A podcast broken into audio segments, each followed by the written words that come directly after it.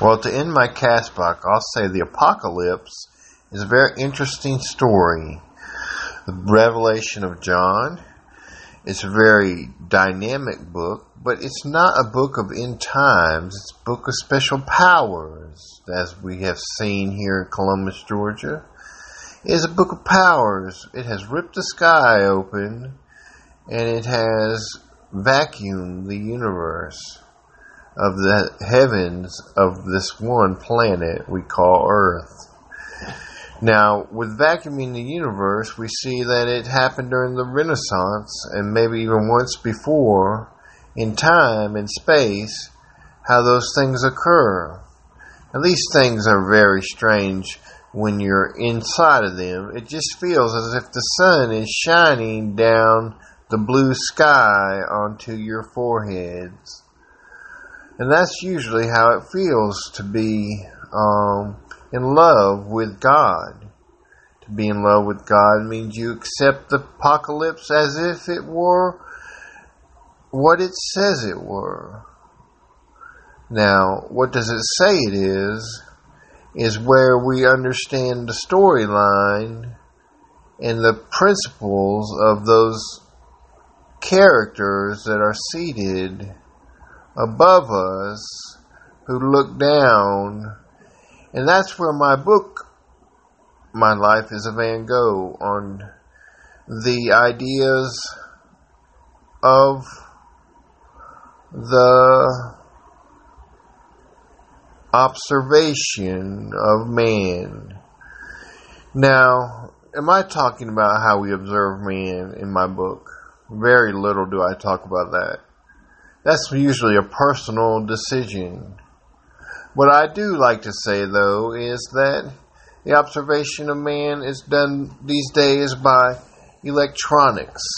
And the book is about how to go about with those men in the sky and be observed by the electronics. I know life is difficult with these things, with these spirits we really have, and these thoughts and these plans and purposes.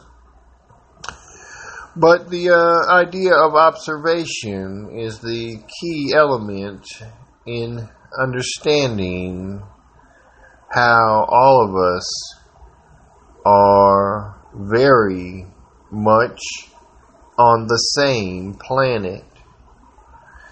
And if we see things like red bricks here and yellow bricks there, how do we make sense of that? And that was the key to developing observation was to make sense of the different color buildings. And once we make sense of the different color buildings, then we can grasp the idea that those things are bringing deities down to us within our observed life. So after our life is observed, we begin to see that the slur means the building's natures and colors are slurred by the camera on the corner of the building. And when that is slurred, the spirit then immediately opens in the sunlight and walks into the store. Now, when we get to the store, we notice that George Orwell's book, 1984, is a big decision in all of us to have accepted. Now, my book is basically for the outside adventure of observation, not the inner. So, as we look forward to the book, uh, I'd like to say this is my last cast box.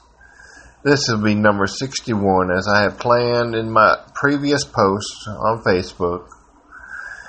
And I give all due attention to the ideas that outdoors were still being observed, and it was very much a frightening and disturbing thing to me to see cameras at the corners of buildings within my lifetime.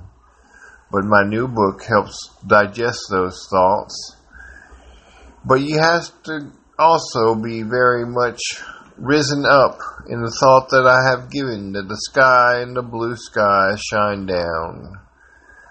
And then you might be caught up into a little bit of rapture, understanding those men in the book of Revelation. And that is the key to understanding them. We've all looked to see Mark Anthony in this generation was very big amongst so many of us. But this one is very, very key element to understanding how thought occurs within those elements and with your doctor. So keep in tune, keep trusting, um, keep seeing, but stay nearer to the observation than you can believe. And then, and one day, we'll understand this fully, and that's where I'm taking you in my book. You must understand it fully.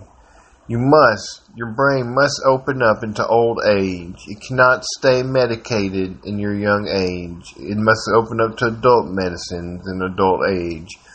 So that's the key. And when you find the key, hold on.